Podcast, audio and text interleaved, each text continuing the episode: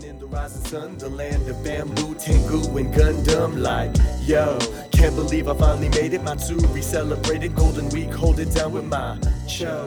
Let's Yo, minasan, Manga Sensei Podcast. Yokoso. Hey, everybody, welcome to the Manga Sensei Podcast.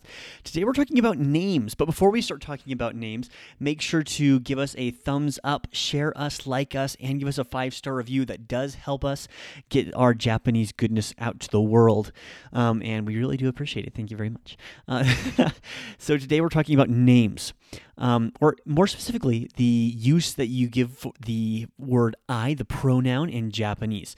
Um, recently, there's been a lot of talk about um, pronouns, what pronoun you're supposed to use for, use for yourself in Japanese. I've heard everything from um, saying there's differentiation between girls and guys, whether we're supposed to use watashi or boku or ore.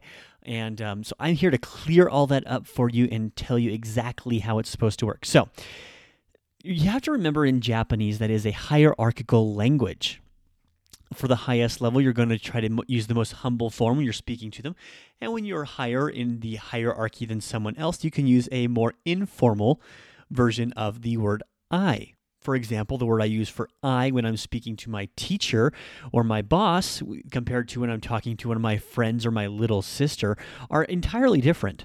So, for example, if I were to talk to my friends, I continuously usually refer to myself as ore or boku.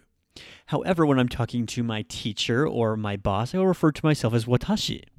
Now, there are other ways to refer to yourself, but it usually depends on who you're speaking to. Um, now, there is some differentiation between guys and girls' speech in this particular case. However, there's not a huge gap let me give you some examples. If you're a girl, and um, it usually also depends on some of your personality, but if you're a girl, usually for me, like that typical California girl, um, that kind of person would maybe use the word atashi instead of watashi.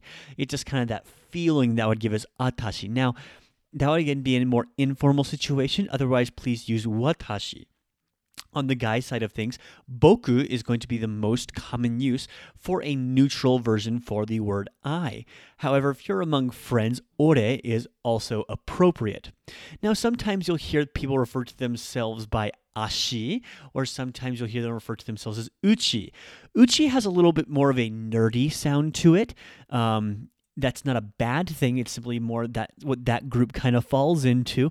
And then ashi is kind of what old guys use. If you're talking to your grandpa, he'll probably refer to himself as ashi more than boku. Now, the difference between any of these words is simply the level of formality that you're addressing yourself with, whether you're addressing someone else. There is one last one to think of though. This is the one that children use. Instead of saying boku or watashi or atashi or any of those words, children often refer to themselves simply by their name. So I would say, John wa, John wa, and I would be referring to myself. That's very, very common. You'll also hear people do this when they're trying to sound cute or simply when they're referring to themselves and not really thinking about it. Um, usually, often around their family, which is which is you know normal. You'd think you know that. So the idea of I and who I am in Japanese is going to be a little bit different than what you're used to in the states. Remember to try to use these and see how the situations feel, but remember also who you're speaking with. With that, I will have to sign off. I will catch you tomorrow, and remember. After 10,000 mistakes, you become fluent. So, 間違いましょう。それじゃあ、 また明日。Gotta punch in, get to work すみません。ちょっと待ってください。ナンパしたことないけど、あなためちゃ可愛い。本当に I stay facts.